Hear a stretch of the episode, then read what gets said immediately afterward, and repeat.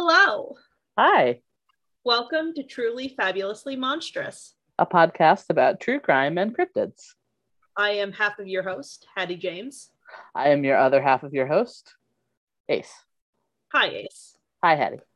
I saw you have to do the looking up to enter the part of the brain to remember your pseudonym. Yes. I also forgot that we were gonna go with uh like weird stuff instead of just cryptids. I keep forgetting that.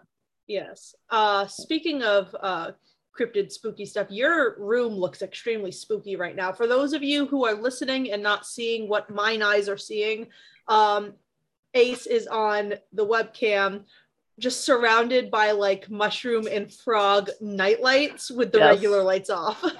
I love it. I got a new frog lamp. He's a a, bigger version of the lamp. tiny frog lamp I got uh, like a month ago. and kind of matches your new frog mug. I'm sensing It's from the same company. All of their frog merchandise looks the same. it's one frog, and I love him. Yeah. So he's going to sit there. But yes, Uh, I think you said that we should do a Oh, you're right. apology. We're we're awful corner. Yeah. So I usually listen to our episodes when they get uploaded. I'm trying to get better at listening to the sound of my own voice. So I was listening to our bonus episode, and then I think like a couple other episodes, I've noticed we kind of have used some problematic language, uh, wherein we, when referring to someone using their mental health diagnoses to evade prosecution or being held responsible for a crime they've committed, we've used the phrase using their mental illness as a crutch. And it wasn't until the that. bonus episode when I was listening back to it and I realized, oh no, that implies that using crutches or mobility aids is a bad thing. Yeah, that And- was not our intention. that was not our intention and from here on out we will do our best to not use language like that and to be more not ableist. yes to be more not ableist and to be more precise with the words we use and the language we choose so Yes. that that was not okay and we will not do that going forward all right so this is is this our beginning of season three this is week two of season three. Week We already season three. recorded week one of season three. right i no longer remember what day it is It's okay because we're no longer recording in time. We're recording at once so that I have time to edit. So it's just throwing us throwing us for a little bit of a loop. But uh, you did you did a, a, a cryptid spookum weird, and then I did a right crim. okay I yeah. did Robert. I I talked more about Robert Durst. Yes, and I did um Fresno Nightcrawlers. Yes, Yeah. the pant things. So my this is walking my- pants. yeah. So this is my turn for a um a spook. And uh, as I lamented to you the other night, I don't have a fancy list of topics I want to cover, uh, and I was struggling to come up with a cryptid slash spooky slash unexplained phenomenon to discuss. And I had an awful time getting my head out of the state I live in. Which, for those listeners who are new or haven't caught on, I'm from Vermont in my defense, I originally, before we planned this podcast, had planned one with my husband, um, who at the time was just my fiance, uh, where I was going to tell him all oh, the I spooky. remember that. Yeah, I was going to tell him all the Oh. spooky, creepy, and unexplained and murderous stories that happened in Vermont. So my noggin is just, as I said, I've got three modes. I've got mom mode, in which I can sprout everything about my son, from the last time he ate to his height and weight to his head circumference to what his last poop was like. I was gonna be like to when he pooped last. Yes. Um, I got soup mode, which is there's nothing going on up there. There's crickets. There's nothing behind these eyes. This the dial-up noise. Yeah, exactly. The the dial. You, you you what you know that you ever look inside and wonder what is going on inside her head? It's just like that dial up noise. Maybe maybe some wind. Uh, and then my third mode is Vermonter mode, where I spout historical, spooky, and true crime stories that occur in Vermont. Because of this, because of this, my original train of thought went as follows, and yes, I do have it as a dramatic reenactment in my notes. oh, I'm going to cover the Bennington Triangle. Then I was like, no, Hattie, your last cryptid was the Pigman in Northfield, Vermont. The crime before that was Marietta Ball's murder in St. Albans, Vermont. You've also covered the gentleman burglar of Chester, Vermont. Now you want to cover the Bennington Triangle of Glastonbury Mountain in Bennington, Vermont? No, pick a new topic. So I thought long and hard and was like, I could do the Beast of Turner, but that story upsets me because, you know, like Dead Dog, plus that's more of bonus episode material. Uh, then I thought about the Dover Demon, but then I thought against it. I just I didn't want to. I didn't want to. It didn't. It didn't pique my interest enough. And then I thought, oh, I know, I'll cover Champ. To which my brain went, damn it, Hattie, that is also technically Vermont. no, technically about it. But well, no, some people in New York could claim it because the the lake does border like both states. Yeah, I know, but when you say like Champlain, everyone goes, ah, yes. Vermont. Unless you live in upstate New York in the North Country, and then you think, ah, yes, Plattsburgh. ah, yes, Rouse's Point. There's a town called Mooers. There certainly is. yeah. I have driven through it. You think, ah, yes, Fort Ticonderoga. Um, I love their pencils. yes. All right. So I thought long and hard. And you were nice enough to send me your list and I went through it and it's a good list, but it's so good. And I was like asking you, what are some of these things? And you were giving me so much knowledge that I'm like, I would rather you cover them properly than me do hasty, scrambled, like during my breaks research and cover and do a part of my French, but a piss poor job. So I, I had to begin my search again. And but then I realized, you know, you have teeth. You have a teeth obsession. I do have a teeth obsession. I have a Vermont obsession. So, are we in Vermont? Is, are we gonna? Are we staying in Vermont? this is the story of the Bennington Triangle. Yes.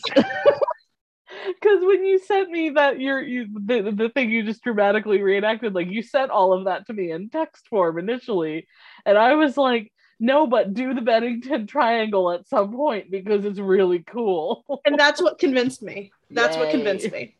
So I'm going to start by giving a shout out to my idol, the person who really like jump started my obsession with the the weird and murderous and mystery and the unexplained of Vermont with the folklore of Vermont.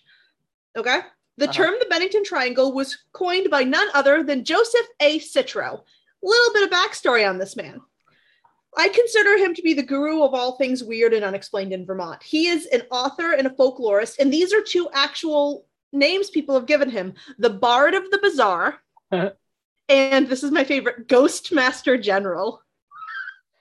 Uh, he started off as a oh fictional novelist. He wrote books like The Unseen and Shadow Child, and those were like Poe meets Lovecraft in nature. They were very gothic, but they had like eldritch horrors, and he incorporated the folklore of Vermont into these stories, which took place in New England. Very Stephen King. But he eventually switched lanes and began cataloging Vermont's folklore and mysteries, as well as haunted houses, UFO sightings, and the like. Anything, anything spooky and bizarre.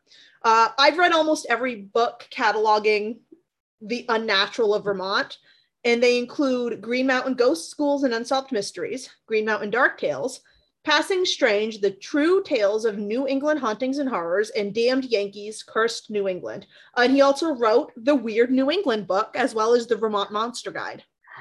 nice.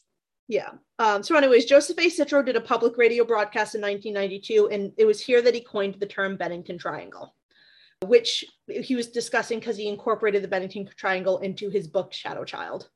Uh, and at this point, you're probably thinking, Hattie, enough with Joseph A. Citro. What the fuck is the Bennington Triangle? To which I respond, there is no such thing as enough Joseph A. Citro. But yes, I will get to what the triangle is. So now, now on to the triangle. Now that I've gone on my just, his, The, the, what was the one nickname you said? The the ghost. Ghost, ghost Master, Master General. That sounds like you know when like in grade school they'd be like, okay, here's an educational video, and it's but they're trying to make it cool so it's a bunch of like 20 30 year old like like hopeful actors who would like to get discovered in Hollywood, but they're wearing like very poorly appropriated hip hop outfits, trying to yeah. be like, here, we're trying to educate you on local history. Yo, I'm the ghost master.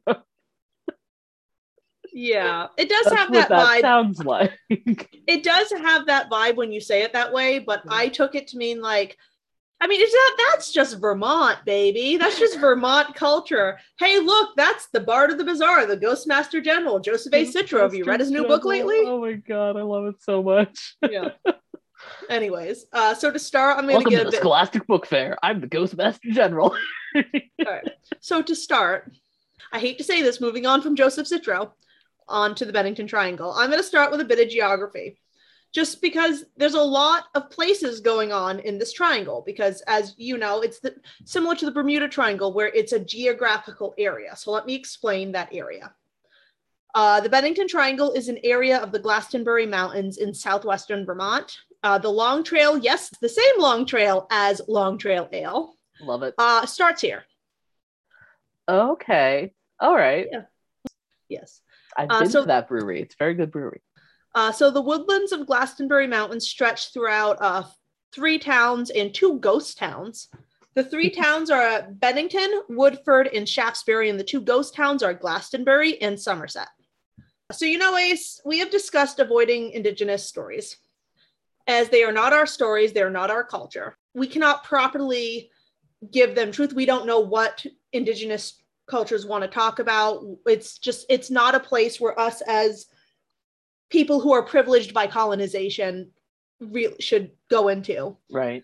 But I feel at this point I need to note that according to white colonized Vermont folklore, because remember this is a lot based on folklore, uh, legends state that indigenous tribes considered the Glastonbury Mountains cursed, and other white sources state that the Algonquin had a legend of a malevolent stone deep in the woods that would open up and devour any who stepped on it. I'm only Okay. mentioning it because it is an important theory to the area. I will say that I tried looking for these stories from proper indigenous. I know the indigenous um, cultures from the area. You know the the people who resided on the land we stole. I could not find anything that wasn't a whitewashed according to Native American legend. Blah blah blah. Woo.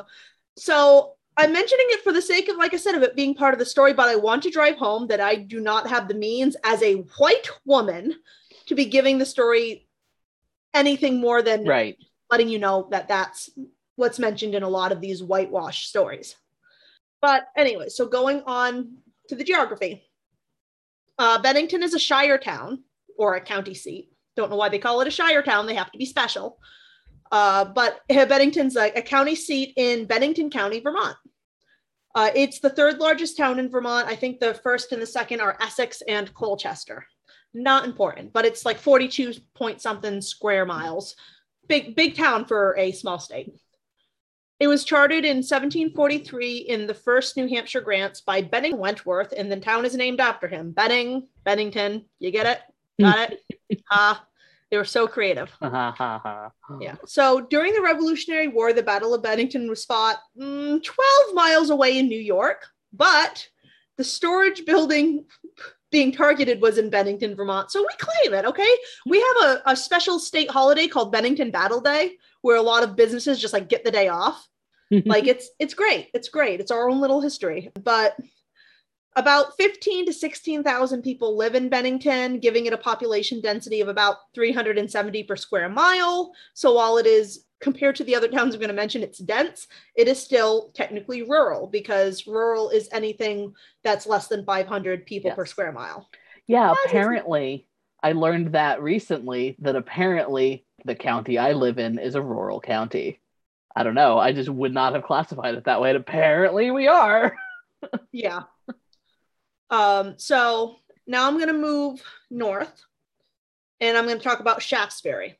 And it has roughly the same history. It was colonized Yeah. by white people who murdered and ethnically cleansed the indigenous tribes, just like every other area in America. Mm. Um, it- but, it, was- but it was charted a little bit later in 1761 and has the first recorded instance of the Underground Railroad in Vermont, which I thought was neat. oh, tight. But it has a population of less than 4,000, meaning giving it a population density of 87 people per square mile. So now we're talking super rural. uh, notable mentions Robert Frost lived in this town, as did Irving Adler and Norman Lear. Nice. Yes. So Woodford, same thing, same indigenous origins. Uh, the Walloomsac River drains into both the Hudson to the west of this town and the Deerfield River to the east. Woodford is east of Bennington, so it's directly next to Bennington. Uh, Shaftesbury is directly above Bennington. Just to paint the picture of where we where we are, and Bennington is on. We're very southwest. There's only two towns separating uh, Connecticut not Connecticut, Massachusetts from Bennington, and there is nothing but the Hudson River separating Bennington from New York. The whole town is 47 square miles, so it's a big town with a population of 400, give or take. So they room to room to stretch, room to like elbow yeah. room. 8.7 people per square mile. Now we so get into the super really, like, duper rural. Know your neighbors, like you know of your neighbors, but you're no, not with, like with, with 400 people. You go to the general store and you know your neighbors on a first name oh, I was basis. thinking like you walk out on your porch and you're like, I can't see my neighbors from here. I mean, maybe. Okay, so now we're going to talk about the ghost towns. Glastonbury had, as of 2010, a population of eight. It okay has a it has a very rich history, which I'll get into in a minute. Is but... it secretly on fire? Like that sounds like the town okay, of Pennsylvania so it, it used, on fire and like three was, people live there. It was also chartered in like 1761. Um, it used to be a charcoal making and a logging town and was kept prosperous by the railway, ah. but it had a lot of bad luck. Um, the the railway stopped like being a good source of like logging capital for them uh, charcoal making was down uh, for the industry. So the industry died down in about 1897. So the people in the town decided to make it a summer resort. They turned the old logging trolleys uh, into trolleys to cart visitors into the town, and the old loggers' boarding house was turned into a hotel, and a lot of the houses were turned into like casinos, and it was a nice summer resort. And then there was a catastrophic flood a year later. Yes which yes, destroyed. Okay, I, yes, I remember learning about that. Yeah, it destroyed the rail system beyond repair, so no one could get in and out of the town through it. And on top of that, it destroyed the resort. So that was 1898, and then in 1937, so about three decades later, uh, three four decades later, Vermont decided to unincorporate it. And it remains one of Vermont's only two towns that lost incorporation status. The second one. what does one. that mean to unincorporate something? it means it's no longer a town. They don't have the ability to have representatives. It's like okay. it's it's an people live there. That's it has a name. That's about it. When they vote, where do like do they go to the next town over, or are they counted yes. in that? Okay. No, yeah, they have to go to the next town over. Um, so the next town is Somerset, right next to Glastonbury. Pretty much the same history. Thrived for a while series of unfortunate things, bad luck. Uh, by 2010, it had a population of three. Ouch. Three people lived in this town. The only interesting information I could find about Somerset, and there's there's interesting information. I did I do research during my lunch breaks and my 15 minute breaks. So I don't I I there's probably more. But my favorite is Somerset has no electricity, no telephone lines, and no cell service. In the summer, it has upwards of 24 residents, and they're all campers. Aha. Uh-huh. So it would be like the perfect place if you were looking to like, g- like go off the grid and like get some land, go off one, the grid. Yeah. A few years back, uh, one of the the local TV stations, not my favorite TV station, but one of the local TV stations interviewed did like they did a story on on Somerset, and they interviewed one of the at the time two residents. Uh, both of them were bachelors, so just men who lived in separate households. And they interviewed one of them who said, "Yeah, no women want to live here because there's no electricity or phone." So probably old good old boys. But yeah, um, so uh, the a quick this just weird, just derailing. Uh, when we were in college, Mm-hmm. Um, and my uh, both my parents were still working at the time, and this is before my parents had, like retired and uh, like moved across the country. But when I was in college, and my mother was really, really, really interested in the idea of, in and these are her words, buying some land in Vermont in the woods so that way when everything goes to shit, we can run up and be real close to the Canadian border. That was what my mom and so like every time they would come to visit, she's sitting there with like Vermont real estate listings. And she's like, This one's in the woods, this one's in the woods. Ooh, this one could be off the grid. And then my dad retired and he was like, Let's move out west. And she's like, Oh, we're all the crazy people. Okay. yeah. She's like, so long, Vermont house dreams. yeah. Poor. So now they live in places where I get people who like who knew my parents coming up to me. They're like, "Hey, how are your parents? Where, how are your parents?" Like right after the like the the shooting and the price chopper out in Boulder, mm-hmm. they were like, "How are your parents? Are your parents okay?" And I'm like, "They don't live in Boulder." They're fine. Not Price Chopper. The the Colorado equivalent of a uh, King Sooper, the King Sooper shooting. You don't have Price Choppers down in your neck of the woods. That is like no, but I really like Price Chopper better than any other store I've been to. So then come back to Vermont. I'm we working on it. I try constantly. I have five pages of just one place's ghosts, in, not ghosts but spooks. But yeah, so that was my mom was really big into the idea of like getting an off the grid woods cabin like just all like solar panels and windmills and yeah. just go off the grid. Like mom are you okay? She's like i'm fine. Everything's gonna go to hell one day and if we're You're... close to the canadian border we'll be safe. Your mom would love some the only thing she wouldn't love about somerset is it's literally almost there's like four other towns before massachusetts so it's not as north as the canadian border. She would still have to drive like there's no interstate there. So she would have to drive like probably two hours to get to an interstate and another two hours to get to Canada. Other than that, your mom would love Somerset and Glastonbury. However, back to the story. The failures of Somerset, but particularly Glastonbury, have led people to taking stock in the myths that Glastonbury mountains are either haunted or there's a curse so that, like that's that big. Option. It's really ingrained in the Racist. lore. I'm... well, apparently, according to the stories, the Native Americans would not settle there. They avoided the area like the plague. They wouldn't hunt there. They wouldn't settle there. And then white people came and were like, "Less people I have to kill to build a house." Like that's what the that's what the lore says. So it's not like, oh, Native Americans lived here. Appar- allegedly, they only used it as a burial ground. Okay. okay. That's that's the that's the legend. Like I said, I, I could only find what... avoiding like the plague and how we really need to retire that phrase because apparently we no, we don't do that. no, uh, we can avoid we, you and I, smart people, avoid things like the plague. Yeah. Wear your mask. Get vaccinated, people. This Please has been don't a PSA. Take horse dewormer. Oh no, sorry, they've moved on. They're gargling iodine now. Anyways, I'm getting back to the story now. Um, so as I said, this area was colonized. I'm going to talk a little bit just out of respect. I'm going to talk about who we stole the land from. It was home to the Abenaki peoples, and the land was part of the. I'm going to slaughter this. I'm so sorry. Uh, Badakina, uh, which was the land settled by the Wabanaki Confederacy, to which the Abenaki belonged. And the greater region in New England was also home to the fighting tribes of the Algonquin and the Iroquois people. Okay.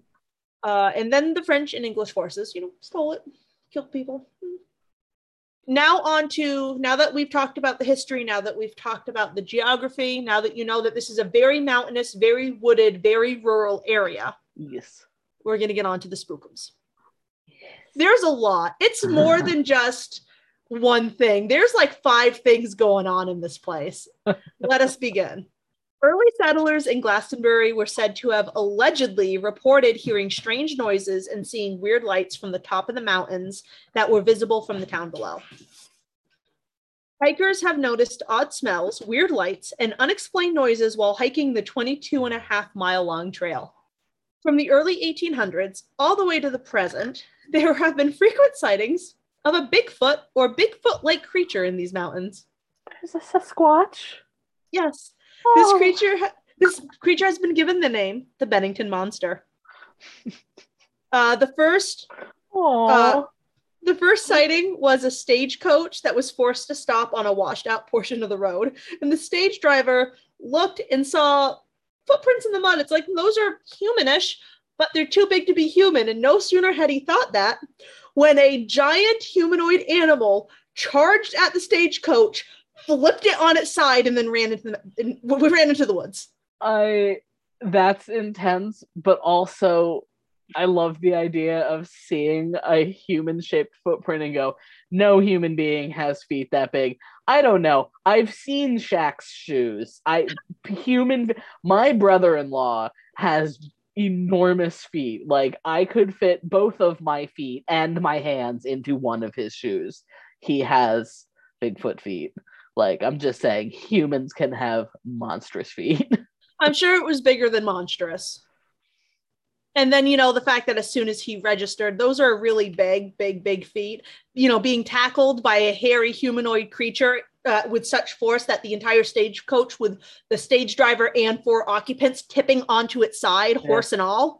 Yeah, uh, probably not just a man with big feet. so, no one died, luckily. Uh, but in 1879, the New York Times wrote an article uh, which reported two hunters who encountered a wild man in the Glastonbury Mountains. Ooh. These men apparently saw this wild man with flaming red hair all over his body and went, hmm, I'm a shoot it. So they shot at the creature, hit the creature. The creature fell, stood up, screamed so loudly in pain, and it was a blood curdling scream, and then charged after them. Yeah. The men I would too. Yeah, the men dropped their weapons and retreated. Babies. And lived to tell the tale so that they could tell this story to a New York Times reporter. But those are the two official reports I can find. Uh, everything else is just like, oh, I saw the Bennington monster. So the Bennington monster is a ginger. Well, yes and no, because the people who you know where t- their carriage was attacked said that it had dark brown fur. So it could be there's bennington monsters. Could be. Or if the depending on the lighting. I mean i used to have red hair and now it's brown so i don't know. True.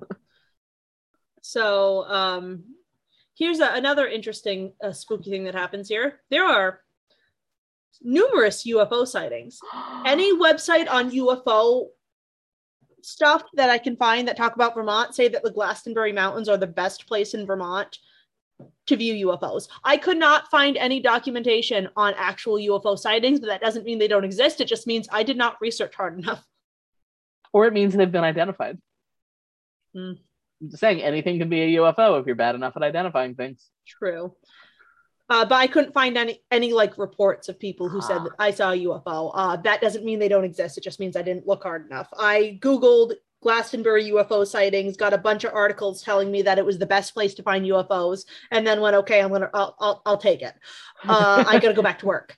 like, so what? Not on the first yeah. page of Google results. Moving on.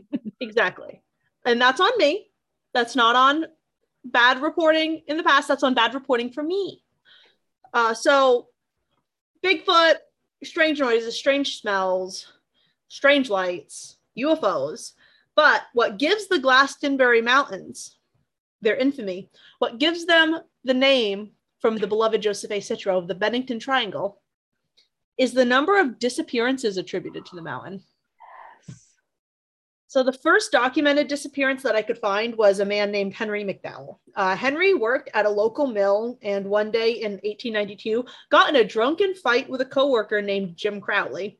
Uh, Henry won the fight, but at the cost of Jim's life and his freedom. Oh no. Uh, they deemed him as however you deem someone insane in 1892. And instead of sentencing him to death and sending him to the Windsor prison to die, they declared him insane, said, Yeah, you killed this guy, but you were insane. And they sentenced him to life in the insane asylum that was located in Bennington. I'm calling it an insane asylum because that's what they were called at the time. Yes. I'm okay. going to get into that in my crime. I'm um, is set in the 1800s, and there's some fair talk of uh, the uh, similar language. yes. Um, so he was sent to the insane asylum, uh, but he escaped. And in the search for him, he was spotted in Glastonbury, uh, but then he ran into the mountains and was never seen again. No of trace, course. never another sighting. He was seen getting into the mountains. He was never seen coming out of the mountains. Bye bye. Bye bye, Mr. McDowell. Some stories and lore put the number as high as 30 to 40 cases um, of disappearances since the settlement of Glastonbury in 1761. However, most stories, which when we call it the Bennington Triangle, focus on six disappearances between 1942 and 1950. So I'm going to focus on these six disappearances. I'm going to tell you as much okay. information as I could find. Uh, October 11th, 1942.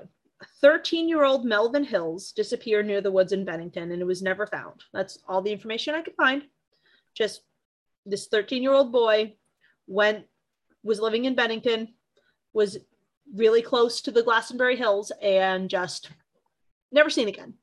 November 12th, 1945. So we're a, we're a little over three years later.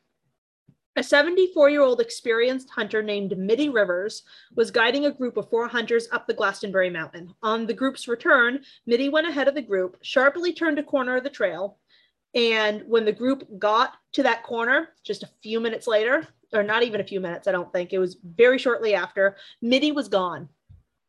Oh. The only trace of them they could find was one of his shell cartridges, which he kept in his breast pocket, was near the bank of a stream. So they're thinking he might have bent down and like the cartridge fell out. But other than that, no trace. Ooh.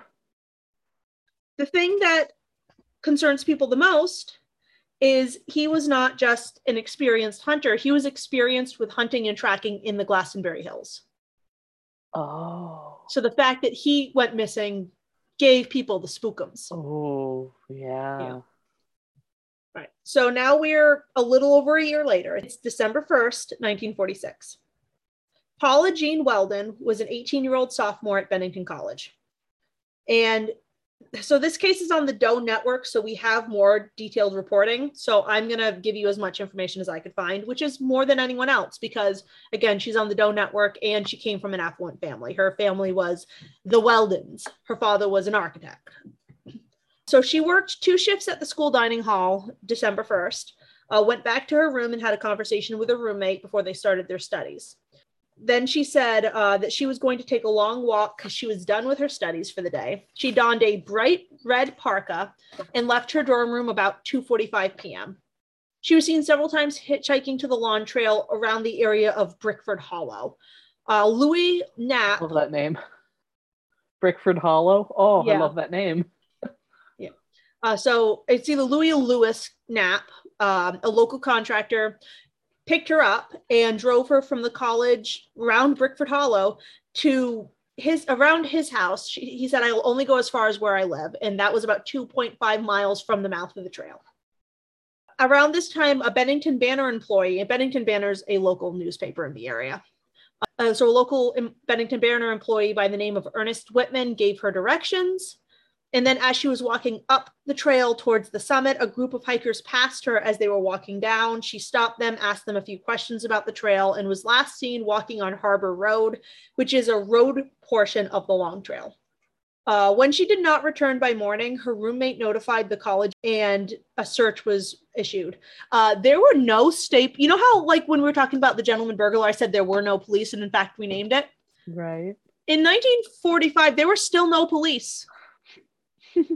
Uh, so there were no police. So the governor had to call in police from New York and Massachusetts. But fun fact because her father was well known architect, engineer, and designer William Welden, and because her search was inhibited by the lack of police until New York and Massachusetts police could get there, and because the renting of New York and Massachusetts police cost the state a pretty penny, uh, her disappearance is actually what led to the Vermont state legislature supporting the formation of a proper and official police force. So, one good thing came out of this. All right. All right. All right. So, now the case is going to get a little weirder and a little more unexplainable.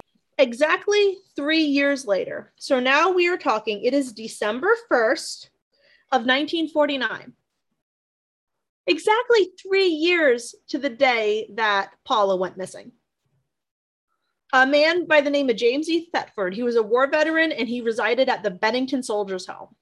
He was in St. Albans, Vermont, uh, visiting some family, and he got on a bus in St. Albans. He was seen by both the driver, people getting off the bus and getting on the bus, as sitting in the exact spot on the bus every single stop. There's the stop before Bennington. People got on, they saw him. People were on the bus, they saw him. Okay. Okay. As the bus arrived at Bennington, Thetford wasn't on the bus. Uh-huh. So he was on the bus at the last stop. The bus didn't stop again until Bennington, and then he wasn't on the bus. His belongings were still on the lug- luggage rack, and there was an open bus timetable sprawled out on his vacant seat as if somebody dropped it there. Right. He was last seen by witnesses on the bus as they were about to go through the Glastonbury Mountains portion of the, the trip. Huh. So he disappeared, vanished in thin air on a bus, Oh, seen by witnesses to be on the don't like bus. Don't like that. three years to the day that Paula Welden disappeared. Okay. Okay. I'm getting the spooky shivers. Yeah. that one that one gets me that one Uh-huh. like when i first heard that i'm like that can't be right and i i looked and like every source says it i mean it could at this point be lore but there's too many There's too many stories for me to not put some weight on it. So now we get a little sadder. 10 months later it's october 12th 1950 an eight-year-old boy named Paul Jepson was playing in the cab of his family's pickup at his family's home in Bennington when his mother had to walk away briefly to feed the pigs. Uh, when she returned to the truck, he was gone. Oh. She searched the area thoroughly before reporting him missing, and bloodhounds were brought in to track his scent, and they picked it up and followed it to the Glastonbury Mountains, where it was promptly lost at a crossroads in the trail. Oh. So, possible theories about this disappearance are that he walked to the mountains himself because his father told authorities that he had been talking about visiting them for days, and that it's possible maybe he was abducted by a motorist at the crossroads. Um, his father thinks the quote unquote lure of the mountains drove him to wander there, and the mountains themselves claimed him. Although townsfolk began rumors that his parents killed him and fed him to the pigs. I mean, I can see, I can see that being a possibility. E- either way, the If there's like, if he disappeared like without a like without a trace, without a trace, if I can see Yeah. both options. I can see both options being legitimate because I mean, we all know about pigs. Yeah. with the exception of the bloodhound trail from the Glastonbury that went all the way to the Glastonbury Mountains, there has been no trace, no evidence of him. We are now 61 years later, and Oh boy. yeah. The final disappearance was that of 53 year old Frieda Langer, and this was just two weeks after Paul disappeared. So, October 20th, 1950. Frieda went hiking with her cousin Herbert Elsner while camping in the mountains near Somerset Reservoir. You know how I said that Somerset, like in the summer, that through the the beginning of winter, there's 24 residents mm-hmm. usually, and it's because people camping. Well, they were camping. They were camping at the Somerset Reservoir. They decided to go hiking. When they were just a few hundred yards into the hike, Frieda slipped and fell into a stream.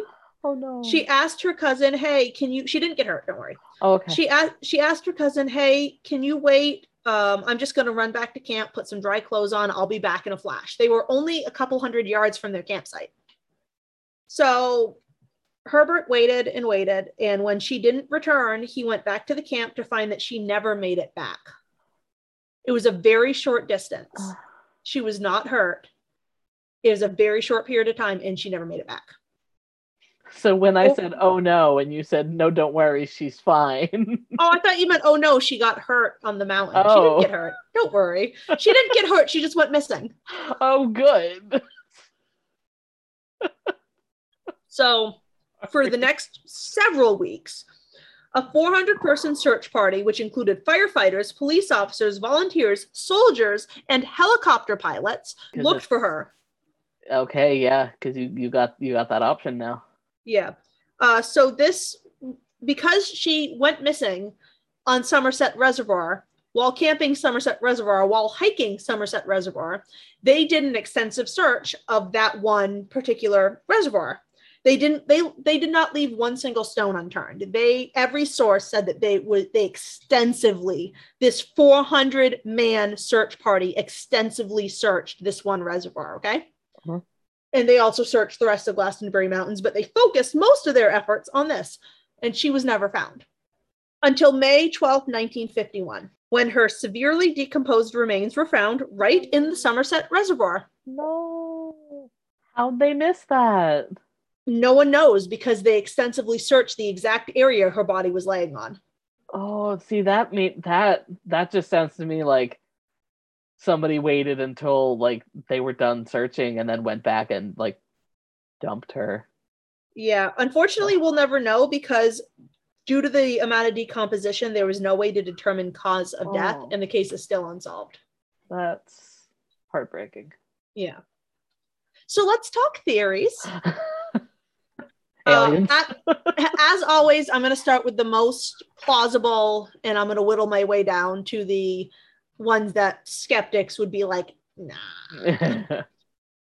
So one theory is that the six missing people were um, that they were all victims of a serial killer. Uh, this is wildly debunked. Most people don't put stock in this because That's a- th- Big range.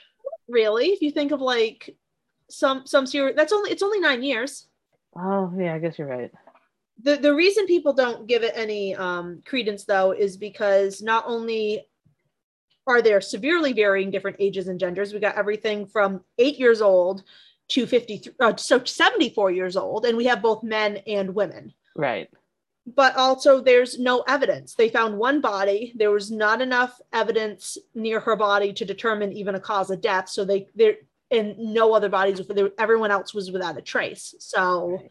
there's no not people don't really put too much stock in that some people believe that there may be underground caverns or abandoned wells that people accidentally fell into I saw a TikTok about that recently about the abandoned well thing and how yeah, that's really common in like n- the New England area like yeah um because they like start to get overgrown just enough so that like you'll be walking walking walking and then to, like drop 24 feet. yeah Yeah. Yeah. And then um, others think that unstable conditions and rough terrain make it hard to navigate. So these people were probably just veering off the path and getting lost. Um, and this is even um, like even the most experienced person can get lost in these woods because it's mountainous. There's a lot of unpredictable wind currents that can just like knock you off course. It's very wild. It's it's so rural. It, like with the exception of the, the trail, like the actual trail, it's left to be a like a wild area, Right, like yeah. woodlands. So is why I if you veer, yeah, so if you veer off the trail, you're probably going to get lost. Um, so one theory that another one, this is where we start getting to the more improbable ones. Like, uh, okay, one, Jan. uh, one is that they fall victim to bobcats or catamounts, though these are usually debunked because bobcats are not aggressive towards humans. People did also say that it could be lynxes, but again, they don't hunt humans. They don't go, "Ooh, a human! I'm let me let me kill it." And even if that were the the little case, kid, maybe the little kid, but like may- maybe, but not the even grown adults. Like but but if that were the case, there would have still been blood and a body. and a trail, and the dogs would have been like, "Hey, there's been a cat nearby." Yeah, like catamounts aren't alligators. They they don't eat people to the point where like like that guy who went missing in Louisiana last month and they just killed the alligator and found human remains in the stomach. Like a catamount doesn't do that. They, Why'd they kill the alligator?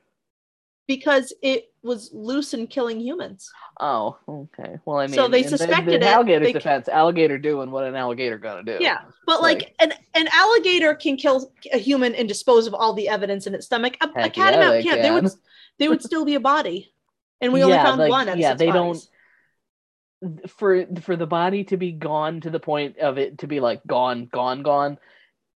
So much more time will have had to elapse for it to be like completely scavenged by other scavengers, because Yeah. cats don't eat the bones. And also, how would that explain James uh, Thetford, Right. who disappeared on a on a literal bus? Yeah, yeah. Oh, it was cats, magical Yeah. cats. All right. Speaking of magic, let's go into the more spooky theories. Some again believe it is a curse rooted in the indigenous history and culture, and this land refusing to be conquered by any man. Like that one episode of Supernatural Yes. with all the bugs. Yes. Uh, some believe it's the work of alien abductions. I that's my vote. I vote aliens. Um, Just for the bus thing. Like I vote aliens just for that.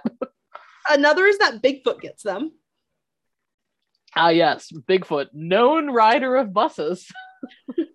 This one's my favorite spoopy theory. Uh, people believe that there are windows or portals into other dimensions, and people just fall into them. Yes, liminal spaces. Yes. Oh yeah. and that these people are just in a liminal space. Just I love that. That is probably one of my if you if you were to like try and get me to read a book, if if all you have to do is say it has to do with liminal spaces, I'll be like, I am in. It gives me like the full body heebie jeebies. and I just I seek that out. I seek I don't know why I get the same feeling from that as I get from like space horror. Yeah. Like just that like empty vacuum of space, like we're stranded in space fiction, like that same like full body, yeah, amygdala going, no, no, no, and I'm like, yep, we're gonna read this. uh, so one thing that is worth noting is that we've already discussed that the serial killer one was debunked because, yeah. you know, varying ages, men and women, but what is worth noting is that all six people were last seen between 3 and 4 p.m. on the last three months of the year in the same wooded region. I gotta say, you kept saying October a lot. You know, October, November, and December. Which That's is something one I of those things where it's either like super spooky or it is just a really unfortunate coincidence. Yeah. People in the Bennington area and greater Vermont uh, like to think that it is super spooky because we will die on the hill that is our lore. All right. So that's the story of the Bennington Triangle. I love it so much. Yeah. Oh. Uh, my sources are Wikipedia, where I always start, uh, the Doe Network, all that is interesting.com, Obscure Vermont, happyvermont.com. Mm-hmm. Uh, the Brattleboro Reformer did an online article on uh, on this. Uh, and in that, the Brattleboro Reformer is another local paper uh, and the Legends of America. Oh, and obviously Joseph A. Citro, as I said before. So yeah, that's uh that is my five pages of spook. I love it. Oh, da da da da da. Where can people find us? Well, first, if people have questions, comments, concerns, sweet nothings, gentle hellos, broken promises they would like to message us, stories they want us to tell, questions, comments, concerns, uh, they can email us at trulyfabulouslymonstrous at gmail.com. We also have an Instagram that I keep forgetting to update, but I will try to get better at it by the time season three is, is airing. Uh, and that is truly fabulously monstrous. And uh, we also have a Twitter that I will also get better about updating because as of right now, I really only post like the right around when like we're p- getting ready to post an episode or or you're editing and you're like, I said something funny, and I'm like, I'll post that on Twitter, and then like seven days go by with nothing. So I gotta get better about posting on that. Oh, my last post, I was because I I logged in because we got a notification someone started following us, and I went to go like look at it, and it says that our last post was the the Frogman and um and Marietta Bell, which means I didn't post for our our season two finale week at all, nor did I do one for our bonus episode. And here we are recording the second week of season three. I will get better. I will get better but um, um, you post a anyway, lot more than I do. Our Twitter is at TFAB Monster Pod. I post a lot of me. We really get some mileage out of that. It has been zero days since meme, yeah. like the sign. We really get are getting some mileage out of that. Good. Yeah, All right. So. so yeah, tune in next time where Ace is going to tell us about a crime. A crime. and yes, we will be there and we hope you will too. Bye. Bye.